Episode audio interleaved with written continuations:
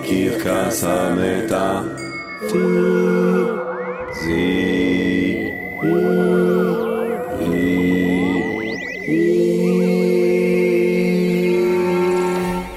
עם ג'רמי פוגל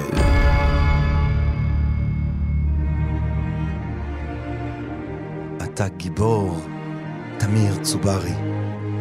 אתה איש יפה, איש אצילי. הנפש שלך, תמיר צוברי, היא עשויה מחומרי כוכבים.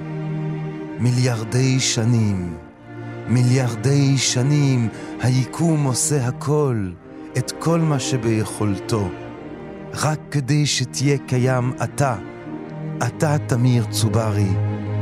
אתה, רק כדי שתקום אתה אל תוך הקיום הזה.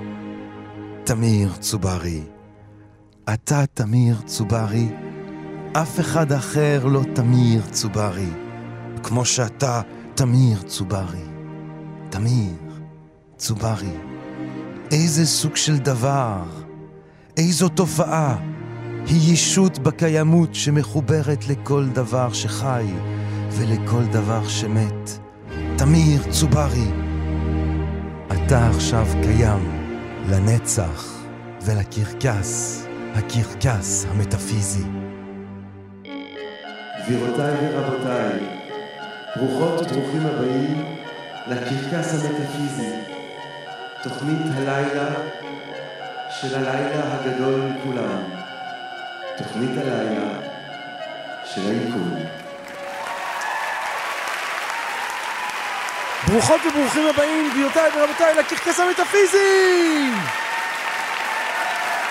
והשבוע אנחנו ממשיכים עם הישות הזאת במרכז הדמיון והחשיבה, או ההבנה המטאפיזית האנושית.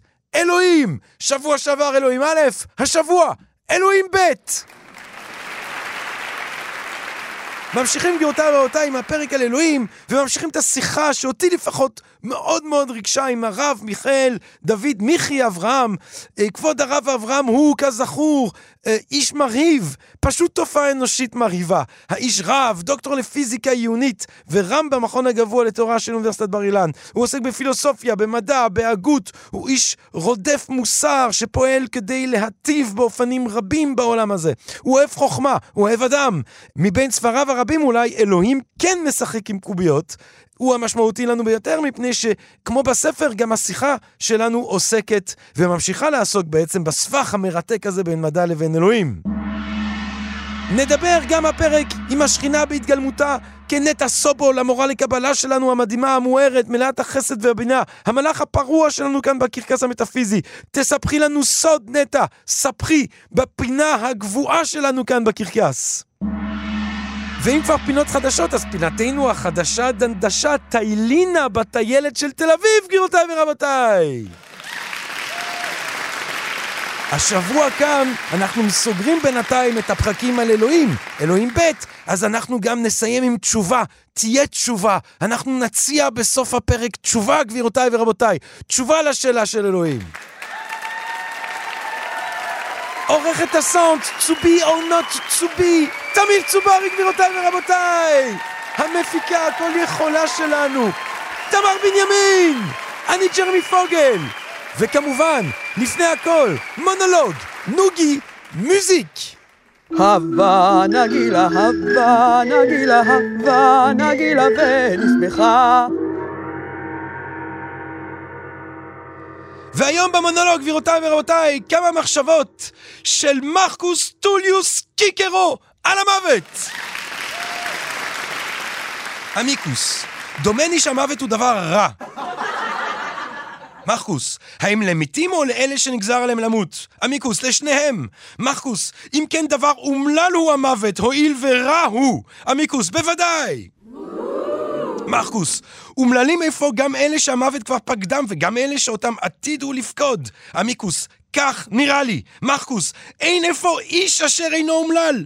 אמיקוס, אמת, אין איש כזה. מרקוס, ולמעשה אם ברצונך לדבוק בעמדתך, כולם, כל מי שנולדו או ייוולדו, לא זו בלבד שהם אומללים, אלא גם אומללים תמיד. הן לו אמרת כי אומללים הם רק אלה שנגזר עליהם למות, או בוודאי לא היית חס על איש מבין החיים, כי הכל חייבים למות. אך בכל זאת, היה קץ לאומללותם במוות. ברם, היות שגם המתים אומללים, הרי שאנו נולדים לאומללות נצחית. הלא מן ההכרח שמי שהלכו לעולמם לפני מאה אלף שנים אומללים הם, וכך למעשה גם כל מי שנולדו אי פעם. עמיקוס, זו דעתי בדיוק. ובהמשך, מרקוס, היכן אם כאן הם אלה שאותם אתה מכנה אומללים? מהו מקום מושבם? שהרי אם הם קיימים, אין הם יכולים להיות אף לא בשום מקום. עמיקוס, אך אני סבור שאין הם שוכנים במקום כלשהו. מרקוס, הסבור אתה איפה שהם גם לא קיימים? עמיקוס, כדבריך כן הוא, ואולם סבור אני שהם אומללים מעצם הסיבה שאין הם קיימים בכלל. מרקוס, אתה הייתי מעדיף שתחשוש מפני קארי ברוס, מאשר שתשמיע היגד כזה בלי כל מחשבה. עמיקוס, מה כוונתך? מרקוס, מי שלטענתך אינו קיים, הוא-הוא, כך תאמר, קיים. איה שכלך החריף. הן כאשר אתה אומר שהמת אומלל, אתה טוען שיש קיום למי שאינו קיים. עמיקוס, אינני כה רב ושכל עד שאתן דבר מעין זה. מרקוס, מה יפה טענתך? עמיקוס, אומר שמרקוס קרסוס, לדוגמה, אשר במותו איבד הון כזה רב, הוא אומלל, וכן אומלל גניוס פומפיוס, כי נגזלה ממנו תהילה כה גדולה. כללו של דבר, אומללים כל אלה אשר אינם חוזים עוד באור החמה. מרקוס, אתה הולך סחור סחור! הרי עליהם להיות קיימים אם הם אומללים! אבל אתה אמרת בזה הרגע שהמתים אינם קיימים. אם איפה אין הם קיימים, אין הם יכולים להיות ולא כלום. לפיכך, גם אין הם יכולים להיות אומללים. עמיקוס, ייתכן שאינני מסביר את דעתי בדיוק. אני סבור שאי הקיום עצמו, לאחר שפלוני יתקיים, הוא הדבר האומלל מכל.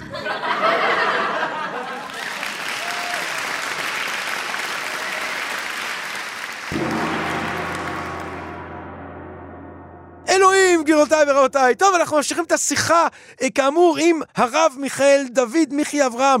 בשבוע שעבר דיברנו בעיקר על הטיעון הטליאולוגי, על טיעון השען בעצם, על האם אפשר להסיק מהעולם, מהיקום, מהסדר של היקום, מהתחכום שאולי לכאורה משתקף מהיקום, ידעו של אל בורא. זה היה הדיון שבוע שעבר. אנחנו ממשיכים את הדיון אה, עם מבט יותר ספציפי על למה בכלל להאמין באל יהודי. כן? כי אם דיברנו שבוע שעבר על איזשהו משהו שיוצר את היקום, עכשיו צריך לבדוק האם המשהו הזה שיוצר את היקום, נניח ואנחנו מקבלים את קיומו, איך אנחנו יכולים לדעת שהדבר הזה הוא הדבר היהודי, כפי שמתגלה אה, בסיני נגיד. אז הנה, חוזרים לשיחה. ברשותך, אעבור קצת למישור השני שאמרת, כי זה יאיר גם את המישור הזה. כי אני טוען שההפרדה הזאת בין הדיון הפילוסופי, קיומו של אלוקים במישור פילוסופי, שזה גם הרבה אנשים חילונים יכולים להאמין בו, לבין אה, אה, הדיון הדתי, יהודי או לא יהודי, לא משנה כרגע, אבל דיון הדתי, אה, הוא לא פער כל כך גדול כמו שאנשים חושבים. Mm. אני אסביר למה. בבקשה. יש אה, אה, ברטרנד ראסל, מהמם. אה, יש לו דוגמה מפורסמת כאל של קנקן התה השמימי. והוא אומר, אם יבוא אליי בן אדם ויגיד לי, תשמע, סביב הכוכב צדק מסתובב קנקן תה קטן. אז אתה שואל אותו, רגע, אבל אני לא רואה אותו, איך, מאיפה אתה יודע? אז הוא אומר, בטח שאתה לא רואה אותו, הוא קטן, איך תראה אותו? Mm. זאת אומרת, אז אומר ברטרנד ראסל, מה אני אמור להגיד על דבר כזה? אם זה 50-50? בסדר, לא יודע, 50-50. מה פתאום, זה שטויות, אני לא מתייחס לזה בכלל. אז יש איזשהו אוסף של ספקולציות, אתה יכול להגיד לי ספקולציה שאין לי מה להגיד עליה, אבל אין לי שום סיבה להניח שהיא נכונה. Mm. הוא אומר אותו דבר ביחס לטענה לגבי התגלות אלוקית או אמונה דתית או כל מיני דברים כאלה. הוא היה אתאיסט, ראסל, אז הוא הביא את זה כדוגמה לטענות דתיות. נכון. עכשיו, פה אני רוצה לומר, פה, פה נכנס הדיון הפילוסופי שעשינו קודם. כי אם אני מגיע למסקנה פילוסופית שקיים משהו כזה, משהו שאני לא יודע מהו, Mm. ועכשיו מגיע מישהו עם איזושהי עדות כלשהי, שגם עליה צריך לדון, טיעון העד, שגם הוא צליום, כן? עדות כלשהי להתגלות של המשהו הזה, או נכון, לאינטראקציה עם המשהו נכון, הזה. נכון, נכון. אז עכשיו זה כבר יושב על פלטפורמה שהיא לא טבולה ראסה. אז עכשיו אתה כבר לא מגיע עם טענת קנקן לא. לא, לא, לא, לא, לא, לא, לא, לא. אה, אנחנו היינו במשהו משהו שיצר או שממנו נוצר היקום. מ- כדי להגיע משם אה, באמת לעדות שהיא משכנעת, ואולי באמת נעדכן, או לא, מה זה נעדכן?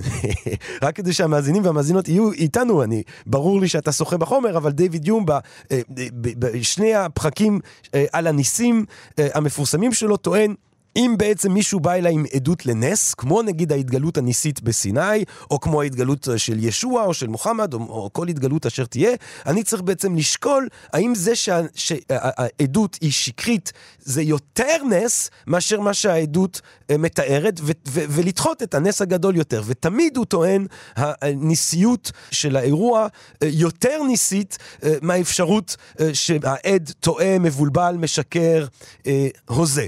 איזה אה, אם אנחנו מדברים על עדויות, עומדת במבחן הזה מבחינתך, כבוד הרב?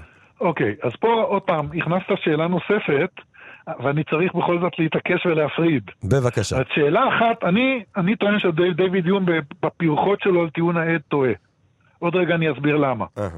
אבל בהנחה שאני, שאני מגיע למסקנה הזאת שטיעון העד הוא סביר, ועוד פעם, אין ודאות בכלום, אבל טיעון העד הוא סביר, אז מה שאני חוזר למה שאמרתי קודם, שאם מגיעה אליי איזושהי עדות לקיומו של אלוקים, ואני כבר מצויד במסקנה הפילוסופית שקיים משהו שברא את העולם. אתה מבין שזה לא אותו דבר כמו התמונה שברטרנד ראסל מתאר. כי ברטרנד ראסל מתאר מישהו שמגיע אליו out of the blue. אומר, אתה יודע, התגלה אליי משהו שנקרא אלוקים והוא רוצה שאני אניח תפילין. ואוקיי, ואני התגלתה אליי טינקרבל ורוצה שאני אעמוד על רגל אחת כל בוקר. בדיוק. זה, זה לא רציני. אבל אם אני אומר, הגעתי למסקנה פילוסופית שקיים משהו טרנסצנדנטי כזה, ועכשיו באה העדות ואומרת שהוא התגלה, זה כבר מתחיל להשתלב יותר מאשר... אבל מהי העדות? מהי העדות? רגע, זה, לכן חזרתי למה שאמרתי קודם. כן. עכשיו השאלה היא השאלה של איום. כן, מה אמינותה של העדות? כן. וכאן אני טוען שאיום מניח את המבוקש. אני רוצה לדעת מהי העדות. העדות היא המסורת שקיבלנו על ההתגלות בסיני. ההתגלות בסיני מבחינתך, כן. זאת אומרת, התיאור של מה שקרה בסיני, מבחינתך, סביר יותר מאשר האפשרות שהתיאור של מה שקרה בסיני הוא מסוג ההמצאות של הדמיון הפורה האנושי שאנחנו מוצאים בהמון תרבויות שבהם מתוארות אה, סיפורים ניסיים כאלה ואחרים שאני מניח שאתה לא מקבל, כן? אני מניח שאתה לא מאמין בניסים אה, שהנצרות מתארת או שהאסלאם מתאר או שמתארים בהודו או בסין או באפריקה או באמריקה. אה, כל התרבויות מספרים לנו סיפורים ניסיים. מה בסיפור בסיני משכנע אותך יותר מכל שאר אה, תיאורי הניסים? הסיפור בסיני יש לו כמה יתרונות על סיפורים אחרים, שאגב את חלקם אני לא דוחה על הסף. והם? אני לא מניח את המבוקש כמו איום. אבל הסיפור הזה יש לו כמה יתרונות. א', הוא קרה בפורום רחב. כן. ב', הייתה מסורת... סליחה, די- אני רק, אה, סליחה כבוד הרב, אבל אמנם מתוארים שיש שם 600 אלף יהודים, אבל יש לנו רק תיאור אחד של ה-600 אלף, של הפורום הרחב. זה לא, שמצאנו, תיאור- זה לא שמצאנו 600 אלף יומנים שמתארים את האירוע באופן לא- נפרד. זה לא מדויק. יש לנו טקסט אחד שמתאר את לא, ה-600 יש אלף לנו איש. טקסט אחד, לא תיאור אחד, זה בדיוק ההבדל. נו, בגלל שהתיאור הזה עובר בחזית רחבה אצל אנשים. זה שהטקסט כתוב כטקסט אחד וכולם מעבירים אותו, זה לא אומר שזאת עדות אחת. זה, זה, זה טקסט זה אחד. אומר ש-600 אלף אנשים מעבירים את אם, אותה אם עדות לבניהם. כותב, אבל זה, זאת אומרת, אם אני כותב טקסט שבו אני אומר, אתמול באלנבי אליהו הנביא היה בשמיים וראו את זה 800 אלף איש, אבל יש רק טקסט אחד, אז אני מחשיב את זה כעדות אחת. אם היו נכון. 800 אלף טקסטים, זה- זה ברור. אז יש לנו פה סיפור אחר. זה ברור, אבל אם 800 אלף איש יחד איתך אומרים שזה מה שהיה, אז זה 800 אלף עדויות, אבל אין ולא לנו אחת. 800 אלף עדויות. אבל יש לנו. לא, יש לנו טקסט אחד. עוד פעם, טקסט אחד, אבל כמה אנשים אומרים אותו. מה זאת אומרת זה כמה אנשים אומרים זה אותו? לא הטקסט, מספר הטקסטים. אומרים אותו אנשים מאות ואלפי שנים לאחר האירוע המשוער. מי אמר לך? אני, המסורת אומרת שזה נאמר מרגע התרחשות האירוע. אבל זה, אבל זה מסורת אחת. זה לא, זה, זה, זה לא, לא, הוכחה מדעית לא, בשום פנים. ואופן. זה מסורת אחת. אתה חוזר לאותה נקודה ואני אחזור על אותה, אותה, בבקשה. אותו הסבר. הטענה היא, לא, זאת לא מסורת אחת. זה טקסט כתוב, מסורת אחת, אבל זה טקסט כתוב אחד, נכון. שעובר בחזית רחבה על ידי הרבה אנשים. מה זה עובר בחזית, אני, מה זה רוצה להגיד עובר בחזית רחבה? הכוונה שהרבה מאוד אנשים, כל אחד אומר את זה לבניו, לתלמידיו, למי שלא יהיה. אבל אז זה- מה אכפת לי שכתוב טקסט אחד? למה כל אחד צריך אפשר- לכתוב יומן אפשר נפרד? להגיד את אותו דבר על הסיאנטולוגיה. לא הבנתי. אם הסנטולוגיה, אני לא מכיר את הפרטים של הסנטולוגיה, כן. אבל אם, אם הסנטולוגיה עוברת באותה צורה, אולי אני אגיד אותו דבר. צריך לבדוק את זה, אני לא מכיר. אמ, אני חייב לסיים, עם- ואני חייב לסיים עם- עם- עם מבחינתי הקושייה הקשה ביותר, הקלאסית, איך, או שואל אה, יום, ושואל לפניו אפיקורוס, ושואל אה, פירון, ושואל גם אני הקטן, איך אפשר אה, להאמין באל כל יודע, כל יכול, ובעיקר כולו טוב, בהינתן כל הרוע, כל הסבל, כל ה... אה, אכזריות שמשתקפים בעולם הזה. אני מבחינתי בעיית הרוע זה בעיית אנה פרנק. כן? אני, אז, אה, אני מוכן להאמין אה, אם אנה פרנק תבוא ותגיד לי, תקשיב, אני בשמיים, טוב לי, עדיף לנו. כל עוד הדבר הזה קורה, אני מרגיש שאם אני אה, יסכים לטיעונים שלך, אז אני חוטא בעצם מוסרית לכל הסבל אה, שאנשים סובלים כאן. מה, מה, מה, מה בגדול הכיוון מחשבה שלך בנושא הזה? אז אני אגיד לך מה כיוון המחשבה שלי בגדול. כן. א', שאלת הסבל לא קשורה לשאלת קיומו של אלוקים, אלא לשאלת טובו של אלוקים. נכון. זו שאלה אחרת. כן, אבל אבל אני הייתי אומר לזה- שאל שהוא אל רע, זה בעצם סוג של חייזר חזק מאיתנו, שאין שום סיבה לעבוד אותו. בסדר, כן. זה דיון אחר. כן, אבל כן. אומר, זה לא שאלת קיומו, אלא שאלת טובו. נכון. זה א', ב', אני חושב שאת אנה פרנק לא עשה הקדוש ברוך הוא, את אנה פרנק עשה היטלר. נכון. ולכן, בסופו של דבר, אני באמת לא חושב שבניגוד לתפיסה המקובלת אולי בעולם הדתי, לא חושב שאלוקים מחולל את האירועים שקורים לנו, את ההיסטוריה. נכון. את ההיסטוריה אנחנו מחוללים, והעולם, הטבע, אבל את והאנשים סיני, את שבתוכו. סיני הוא כן חולל לשיטתך. נכון? אז הוא כן מתערב. אז כי זה לא אירוע טבעי. זה אירוע של התגלות, ברור. אבל- אבל, את הטבע, את הוא, האירוע הוא, הטבעי, הוא את הוציא ההתנהלויות אותנו, של בני נגיד, הוא, אדם, הוא הוציא אותנו ממצרים? אז אני אומר, ב- יש אירועים שהם ניסים. נו. הניסים המתועדים, לא יודע איך לקרוא לזה ככה, כן. הם כנראה התרחשו על ידו. כי זאת, כן. אלה חריגות מהטבע. ואי אפשר היה לא לעשות איזה נס. אי אפשר היה לעשות איזה נס. קטן, אי אפשר היה לעשות איזה נס קטן לאנה פרנק, איזשהו נס. אז אני אומר, יש. שאלה, האם, למה הוא לא התערב כדי למנוע, לא למה הוא עשה את זה. זה כן. שתי שאלות שונות. נכון, כן, השאלה היא, נגיד, אני נגיד. טוען, השאלה למה הוא עשה את זה לא קיימת, כי הוא לא עשה את זה. אוקיי, אפשר לשאול למה הוא לא התערב. למה? וכאן אני ארחיב עוד יותר את השאלה. אה. למה הוא לא מתערב בכל מקום שקורה רוע? למה? לא רק בשואה, לאנה פרנק הייתה אחת, ואם לא היו עוד שישה מיליון סביבה אז היא הייתה פחות סובלת? אז אם צודק. יש סבל של בן אדם אחד, לא שואה, נכון. זה לא מעורר את השאלה למה הוא לא מתערב? אז למה הוא לא אז- מתערב? אוקיי, זאת אומרת, למה, למה הוא הפסיק להתערב בשלב שפיתחנו טכנולוגיות שמתעדות את סוג ההתערבויות שמתוארות על ידי טקסטים עתיקים? לא, לא, לא, הטכנולוגיה הזאת לא מתארת את ההתערבויות האלה. סליחה, אבל- כן? אבל- מאז לא. שיש מצלמות ומאז שיש לנו חשיבה מדעית, זה גם משהו שאיום אומר, פתאום אין יותר ניסים. היו ניסים בתקופות שאנשים לא יכלו לתעד זה- את הדברים האלה בצורה זה, ודאית. זה עובד, קודם כל זה עובד הפוך, אפילו כרונולוגית. הניסים נגמרו הרבה לפני שהתחילה בדל של טכנולוגיה מודרנית. כן, הניסים נכון. נגמרו בסוף בית ראשון. כן, ולכן זה, אנחנו לא מדברים בכלל על אותה תקופה. נכון. וזה, אני, על כל הדברים האלה כתבתי בהרחבה וקשה להעריך פה, טוב. אבל אני טוען ש, שזה עובד הפוך. הטכנולוגיה התפתחה ברגע שנגמרו הניסים. אה, בגלל שאנחנו תלויים בעצמנו וצריכים לפתור לעצמנו את הבעיות. כבוד הרב אה, דוקטור מיכאל אה, מיכי אברהם, תקשיב, אני לא זוכר שיחה עם אה, מישהו שניסה אה, לקדם את העמדה שלך, אה, לפחות אצלי הקטן, אה, כל כך אה, חיונית ומלאת אה, עומק ודידקטיקה ודיאלקטיקה וכיף גדול להתווכח איתך, ותודה רבה שסבלת את, ה, אה, את, את הרעיון הזה כאן אצלנו, ופשוט תענוג, תודה רבה לך. אני מקווה מאוד שיצא לנו לך. אה, לדבר יותר לעומק באחד מן הימים. תודה רבה לך וכל טוב. כל טוב, שלום שלום. הקרקס המטאפיזי. טוב, גבירותיי ורבותיי, חוזרת אלינו המורה לקבלה שלנו, השכינה בהתגלמותה כמורה לקבלה, המלאך הפראי שלנו בקרקס המטאפיזי, נטע סובול! דוקטור נטע סובול! ערב טוב! ערב טוב, ג'רמי. Uh, תקשיבי נטע, אני פשוט הולך לעשות קטע של להתקשר אלייך כשאני רוצה שתספרי לנו סוד. כאילו, הסוד כאן הוא שיש לך בעצם פינה. יש, אני רוצה ש, שתהיי אצלנו הרבה, כי, וואו. כי את, כל פעם שאת מדברת איתנו, אז קורה לנו דברים טובים בתוך הלב והנפש. איזה כיף.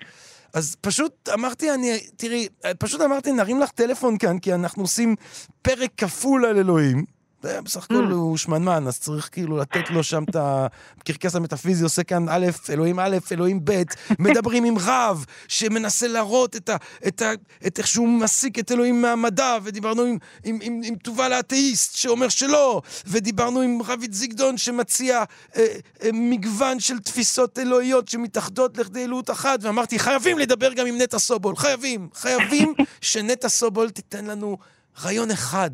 רעיון אחד מהקבלה שהיא כל כך אוהבת ושכל כך אוהב אותה על אלוהים. תני לי, תני לי, תני לי רעיון. תספחי לנו סוד, נטע סובול, על אלוהים. אולי שהוא גם זכר וגם נקבה? זה. כבר מישהו אמר? לא. אז אה, אני חושבת שזה הסוד הכי מרעיש אולי, שבעצם אלוהים יש בו גם, גם נקבה. Mm, כי זכר בטח כולם יודעים, נכון? כולם מתייחסים אליו כאל זכר. נכון, זה טמון בשפה. אבל- בדיוק. ואבינו, מלכנו וכל זה, אבל בעצם לפי המקובלים, יש שם גם דמות נקבית, שהיא השכינה דרך אגב. Mm. ש- אה. ש- שאת את מגלמת אותה איפשהו בעולם הזה. כולנו, גם אתה מגלם אותה, אה, ג'רמי. יס. כן. אז מה, איך, איך, איך, איך המבנה הזה, איך הם מתארים, איך הקבלה מתארת את, ה, את, ה, את המבנה בעצם, את הנוכחות הזכרית והנקבית ב, בקיומו של, של האל? אה, בעצם אפשר להגיד שלפי הקבלה, ב- ברגע שיש, ברגע שאלוהים רצה לברוא עולם, מהמם. אז הוא הפך בעצם, הוא פינה מקום לאפשרות שיהיו זכר ונקבה, או בעצם לזה שהוא התגלה בשתי מהויות, שאחת מהן היא זכרית ואחת מהן היא נקבית. זה אולי הדרך הכי הכי פשוטה שאני יכולה, או שאני יכולה להגיד את זה. ומתי אומרת- מתי הרעיונות האלה מתחילים להופיע?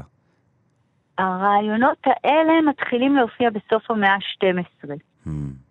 באירופה. זאת אומרת, ממש עם אה, תחילתה ממה שאנחנו מזהים היום כהקבלה, או נגיד הטקסט המכונן שלה עם הזוהר, שם אנחנו כבר רואים את הרעיון הזה של אלוהים שמתגשם לו בשתי אה, מהויות. כן, כן. Uh, כבר בס... ב... יש ספר מאוד מעניין שקוראים לו ספר הבהיר, שהוא אפילו עוד קודם לזוהר, ושהוא uh, כנראה מגיע, ממש המקורות שלו הם כנראה מוקדמים, ושם כבר יש את הדמות הזאת, היא איזה מין דמות נקבית שהיא מהפנים המתגלות של אלוהים, שהיא מה... מהכוחות המתגלים של אלוהים.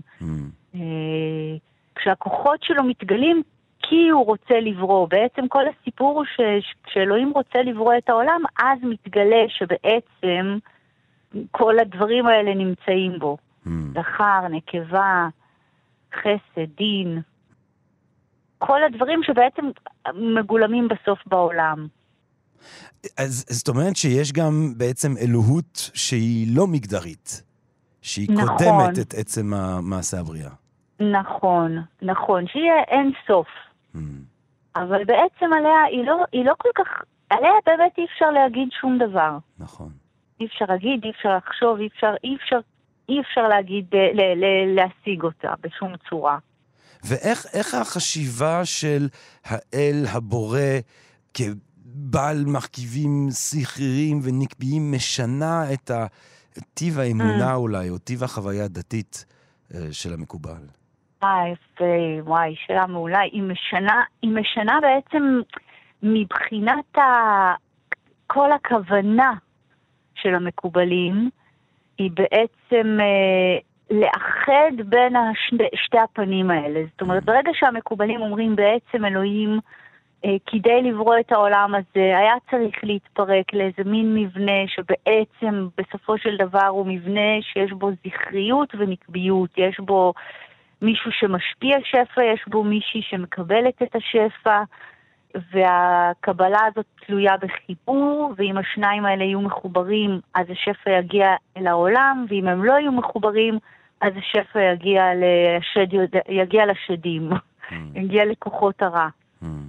ואז בעצם המקוב... מבחינת המקובלים, כל דבר שהם עושים, התכלית שלו היא לחבר בין הזכר והנקבה העליונים האלה. כמו שהם אומרים, לשם ייחוד קודשא בריחו ושכינתי. שזה? אה, שזה לשם ייחוד הקדוש ברוך הוא ושכינתו.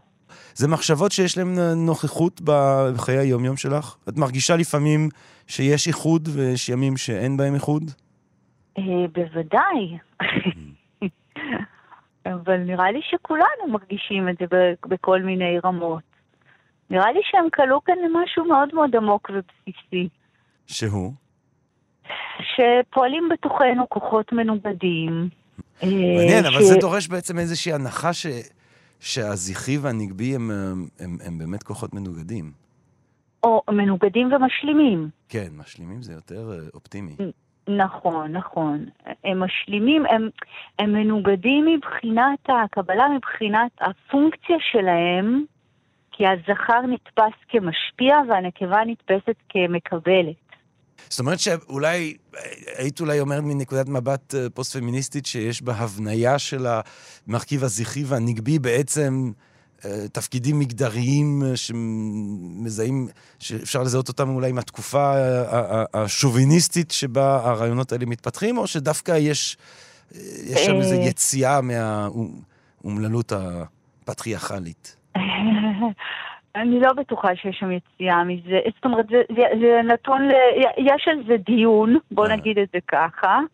יש פה דיונים באמת, על האם אפשר לקרוא את זה קריאות פמיניסטיות, או האם זה לא, או מה, האם הנקבה היא רק איבר מאיבריו של זכר, או האם יש לה מעמד עצמאי, ומה היא, ואני חושבת שבראש ובראשונה זה, זה נשען על, ה, על התפקודים הביולוגיים, שהם הם ראו, הזכר משפיע, הזכר יש לו את הזרע, והנקבה היא הרחם, ובימי הביניים לא ידעו שגם היא נותנת משהו. אז מבחינתם היא הייתה הבית, ו- ועל זה לדעתי, על זה זה יושב קודם כל. אה, אחר כך יש גם כל מיני דברים גם, שאין לה משלה כלום, כל מיני תיאורים כאלה שבאמת יכולים כבר להישען על כל מיני, אתה יודע, באמת אה, אה, חלוקות גם של רכוש בין גברים ונשים, ושהאישה לא יורשת והגבר הוא היורש, ו- וכל מיני כאלה דברים, ושהיא צריכה להתחבר בו כדי שיהיה לה שפע, שהוא יפרנס אותה וכל ה- כל הדברים האלה. אבל אני חושבת שמה שכן, זה שבסופו של דבר, באמת אצל המקובלים, זכריות ונקביות זה גם, זה פונקציות שבסופו של דבר מרכיבות פנימיות של כל אדם. כלומר, כי כל המבנה הזה, כי כל ההנחה היא שהמבנה הזה חוזר בהמון המון אה, צורות ורמות של הקיום. אז ברמה אחת יש גבר ואישה בחוץ, אבל ברמה יותר גבוהה יש בכל אחד גם זכריות וגם נקביות. ובעוד רמה זה מתקיים גם ב- באלוהות. ואתה יכול להיות נקבי במובן הזה, כ- כנאמר, כתלמיד חכם, אם אתה מקבל שפע מלמעלה, אם אתה מנסה להתחבר לאיזה שפע עליון ואתה מקבל שפע, אתה כמובן נקבי, והשפע הוא זכרי ביחס אליך. אתה יכול להיות זכרי אם אתה מדמיין שאתה עובד את השכינה עכשיו, ואתה מנסה לקרב אותה לבעלה הקדוש ברוך הוא, אז אתה הופך לאיזה... גם, יש שם כל מיני משחקים שלפעמים המקובלים, אז הם מתוארים כשושבינות של השכינה. לפעמים הם המאהבים שלה. אז היה להם כן איזה נזילות שם מעניינת, דווקא. דוקטור נטע סובול, תמיד מה שאת מדברת עליו הוא מעניין. תמיד הנזילות אה, של המחשבות והרעיונות שאת מביאה לנו הם מעניינים. תודה רבה רבה רבה לך על הסוד הזה, ותחזרי אלינו לעוד סודות. בשמחה. תודה תודה. ג'רמי. תמיד כיף לדבר איתך. לילה טוב, דוקטור נטע סובול. לילה טוב.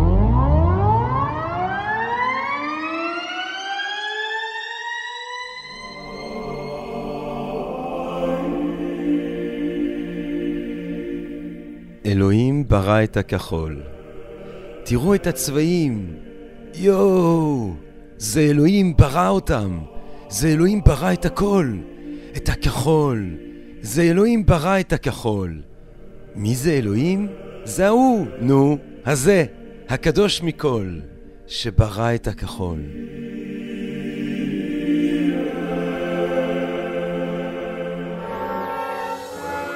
הקרקס המטאפיזי גבירותיי ורבותיי, ועכשיו הפינה החדשה שלנו, טיילינה בתל אביב. הפינה שבו אנחנו מאזינים לתל אביב, מקשיבים לתל אביב, שומעים את תל אביב, והפעם, הפעם על אלוהים. אבל ג'רבי, אתה הבאת מלא רעשים, יש רוחות, זה לא... זה תנאי שטח. זה תנאי שטח, תמיר צוברי. אנחנו לא יכולים לשדר את זה ככה. ג'רמי. א', אין לנו ברירה, כי יש לנו חמש דקות לסיים את הדבר הזה, זה א', וב', כאן זה הקרקס המטאפיזי, אחי.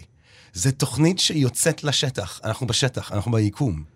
זה הצלילים של היקום.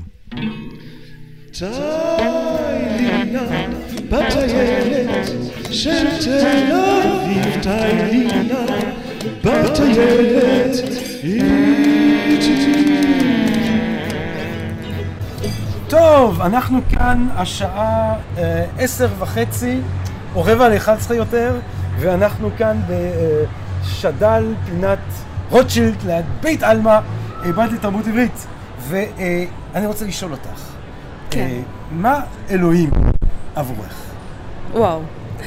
אמ, אני חושבת שזה משהו שהוא אמ, מאוד שומר עלינו כזה.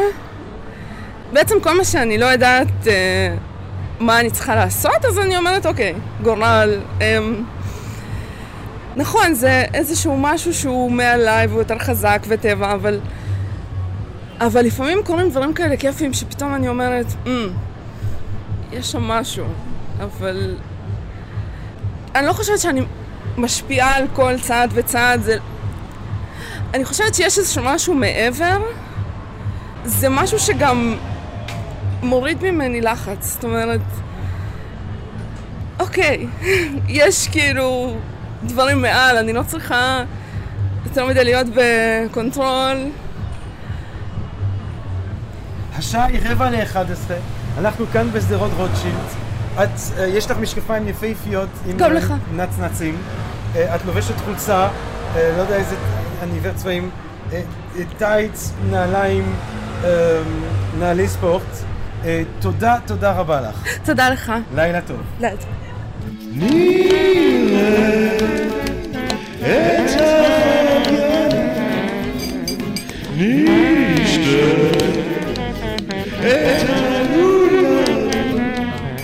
בכמה מילים. ישר וריד הצוואר, אלוהים. קודם כל מי שמאמין באלוהים שיבושם לו, אני אישית מקביל את זה למחלת נפש. אה, בסוף זה להאמין, לא פחות, אין לי פשוט אה, מונח אה, פחות, יותר סולידי, אבל זה בסוף, זה כמו להאמין ברוחות, זה כמו להאמין בשדים, זה כמו להאמין בקולות שיוצאים לך בראש. זה משהו שלא נראה ולא נשמע ואין לו גוף וצורה. אה, אבל אני לא נגד, מי שזה עושה לו טוב, אם זה מניע לטוב יותר בכדור הארץ, אז אה, אני בעד. אתה עברת עם זה איזשהו סוג של תהליך, תהליך או זה דעה שיש לך המון שנים, אתה הרבה שנים מרגיש ככה מאז הילדות, או הייתה לך ילדות אמונית, שאז התהפכה מתישהו?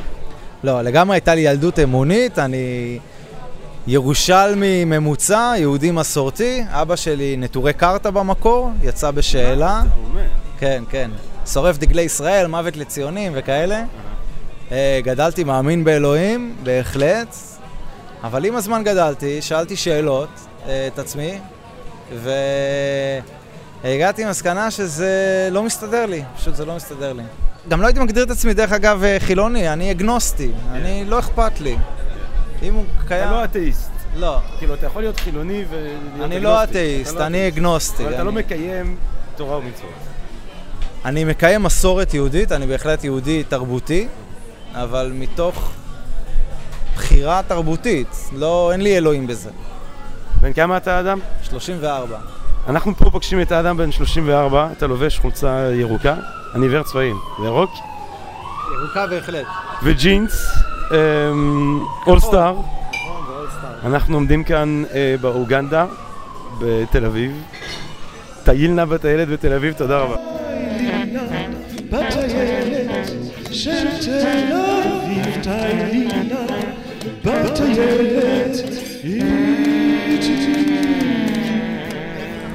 היחס שלי זה להאמין, להאמין ש... שיש אישות שברא את העולם, שיש אישות שנתנה לנו את, ה... את הכוח לחיות בעולם היפה הזה, לחיות בו כל יום מחדש. זה בריאה שמתחדשת כל הזמן. ורואים את זה בחוש, אתה יודע, כל פעם שאתה מצליח לחיות ביחס ל... בעיקר דברים שאתה רואה בהם משברים, שיוצא לך לפגוש אנשים ב...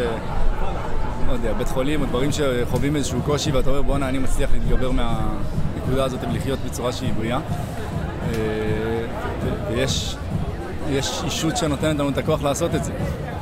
אבל המסלול שלי היה לחפש את הנקודה הזאת דרך רבי נחמן, אה, הצלחתי לגלות את זה בצורה שהיא לאהוב את הקדוש ברוך הוא ולא לפחד ממנו. לדעת אה, לחיות בעולם הזה מתוך אהבה ושמחה. ו... ובעצות של רבי נחמן אז אני מצליח להתקרב יותר ויותר לתוך הנקודה שלי כיהודי. ולהבין... אתה לא נולדת מבית שבו אה, היו באסכולה, או היו... אתה לא, לא נולדת בבית חסידי... אה, נולדתי בבית דתי. בית דתי. וחזרתי בשאלה. איפשהו בצבא.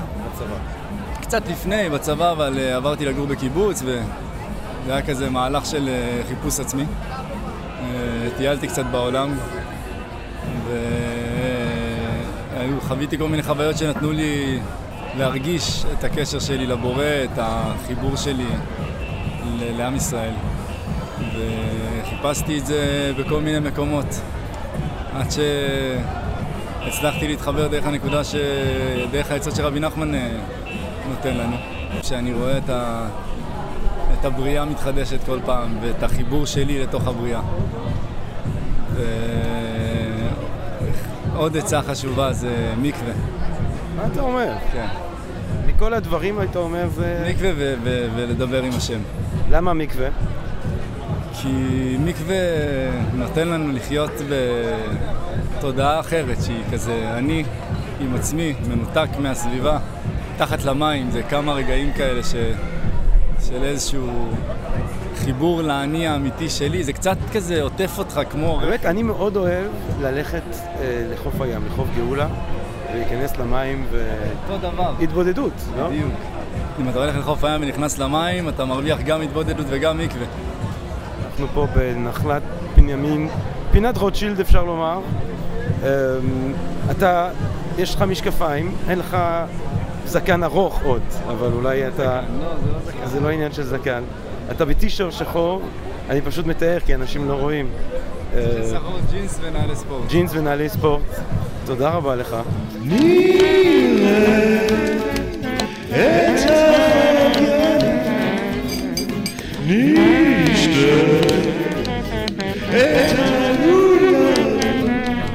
אנחנו אנשים מאמינים בני מאמינים.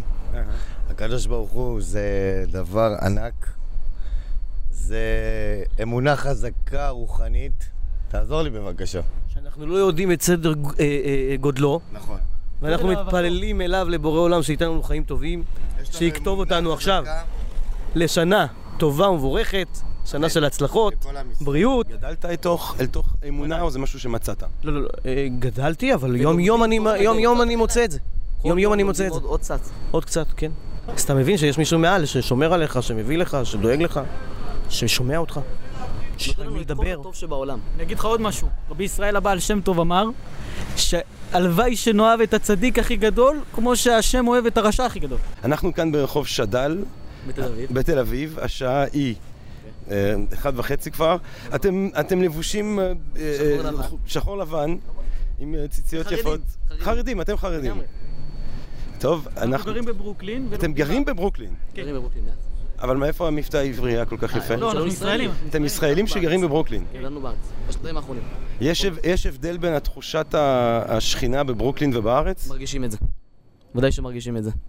מגיעים לארץ, מרגישים את, ה, את הקדושה של אדמת ארץ ישראל. נהנים להיות כאן כל רגע ורגע. אמן. יש פה, יש פה קדושה מיוחדת. יש פה אהבת חינם. בארץ. אין, אין כמו עזרה של יהודי ליהודי. גם כשגויים מנסים להיות נחמדים, זה לא כמו יהודי ליהודי. בני כמה אתם? 21. שנות ה-20 לחייכם. אז אנחנו כאן ברחוב שד"ל, השעה היא אחת וחצי בלילה. חבר שהשם ישמור אותך לילה טוב. תודה רבה. טיילינה בתל אביב, תודה רבה. תל אביב טיילינה בטיילת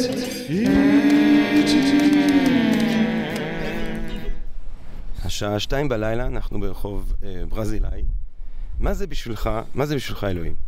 אלוהים זה, אתה יודע, מה אני אגיד לך? אלוהים זה, הוא, הוא, הוא פרה עולם, כאילו, הוא, הוא פרה את העולם, נכון? אני זה מה שמאמין, אלוהים זה, יש לנו אלוהים אחד, כל בן אדם. בוא נגיד עכשיו, יש נוצרי, יש מוסלם, יש יהודי, יש זה. אנחנו בסוף הדבר, אנחנו באותו כדור, באלוהים אחד, זה מה שאני מאמין. אני מאמין, יש אלוהים. מאמין, אני מאמין. 120 אחוז, 120 אחוז אני מאמין. אני נוצרי, הבנת? יש יהודי, יש מוסלם, יש... אה, כל ה... אה, יש- כל אחד מאמין, הבנת? אבל אני מאמין, בסוף הדבר, כל הזה, האנשים שאתה אומר, כאילו זה מוסלם, זה נוצרי, זה, זה פארטים בשבילי. אתה יודע מה זה פארטים? כמו יומי, מפלגה. כמו מפלגה. אבל בסוף הדבר, אנחנו, יש לנו אלוהים אחד. אני אה, אוהב לחיות, כאילו, כמו להיות בן אדם, רגיל, כאילו, הבנת? לא משנה מה הוא. אנחנו בסוף הדבר, יש לנו אלוהים אחד. בעולם הזאת אנחנו צריך אה, לחיות באהבה, הבנת? לא משנה מה, מו, מי, לא משנה. אנחנו בסוף הדבר, אתה יודע, אנחנו בן אדם. צריך להיות אהבה בינינו, כולם. עזוב אה, כוחות, מלחמה, זה, זה לא שווה, כלום. אנחנו צריך לחיות בשלום כל העולם, ביחד. אמן, אמן, אמן, אמן. אה, השעה שתיים בלילה אנחנו ברחוב ברזילאי, אתה לובש טישרט כחול, אה, מכנסיים קצרים שחורים, שותים כאן בירה. מה, בסוף משמרת? לילה טוב.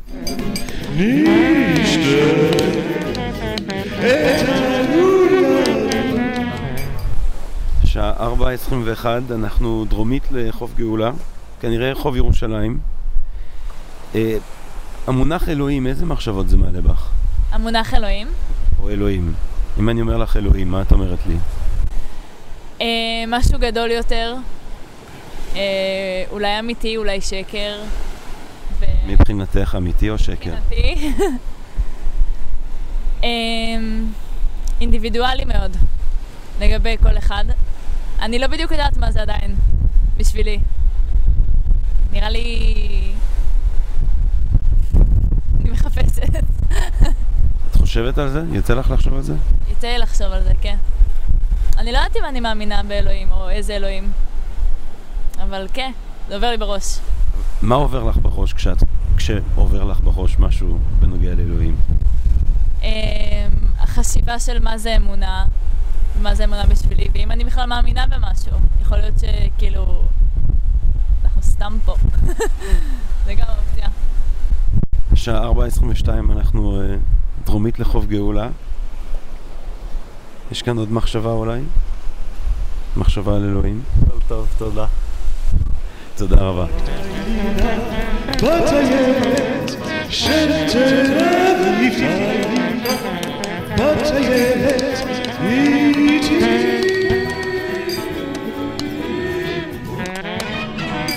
טוב, גבירותיי ורבותיי, זה היה אלוהים, אלוהים ב'. תודה רבה לכבוד הרב מיכאל דוד מיכי אברהם. תודה רבה לדוקטור נטע סובול. תודה רבה לרחובות תל אביב. תודה רבה לתמיר צוברי. תודה רבה לתמר בנימין. אה, אני אקיים את הבטחתי. אמרתי תשובה, אמרתי שאנחנו נסיים עם תשובה. אז מהי התשובה? אז אני אגיד לכם, כששואלים אותי אם אני מאמין באלוהים, אני אומר, יש תשובה, זהו, יש תשובה, יש פתרון לשאלה הזאת. עכשיו, התשובה היא לא תשובה שלי, אבל אימצתי אותה, כי היא התשובה הכי נשגבת, הכי מרהיבה שאני זכיתי לשמוע אותה, וזו תשובה שנותן אותה ליאונרד כהן, כשהוא נשאל, האם אתה מאמין באלוהים? וליאונרד כהן עונה. I don't believe in any version of God that I can come up with. You know, uh, uh, sometimes uh, uh, uh, a deep appetite uh, for prayer arises, and and I pray. Where my prayer is addressed, I would not dare to say. I, I, I wouldn't I wouldn't dare to try to describe where my prayer is aimed. אני לא מצליח להוביל את עצמי להאמין באף גרסה של אלוהים שאני בעצמי יכול לחשוב עליה. לפעמים יש רעב עמוק לתפילה ואני מתפלל. לאן התפילה שלי מופנית לא הייתי מעז לומר. לא הייתי מעז לנסות לתאר לאן תפילתי מכוונת. ליאונרד כהן, גבירותיי ורבותיי, אלוהים! ואם כבר אלוהים, תנו לנו לסיים! הכי גבוה, הכי נשגב, הכי מבורך שרק יכול להיות, הכי אלוהי, גבירותיי ורבותיי! על שלושה דברים העולם עומד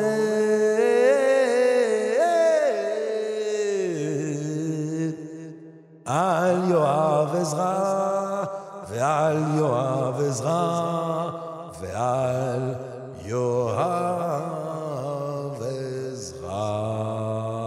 גבירותיי ורבותיי, שירתו הנשגבת האלוהית של יואב יואב העזרא, פסוקו של יום, תודה רבה, נשתמע, רק טוב, אהבה רבה. פסוקו של יום, המשורר יואב עזרא. לגמרי. הריק מתאר אותך בצורה הכי טובה לגמרי.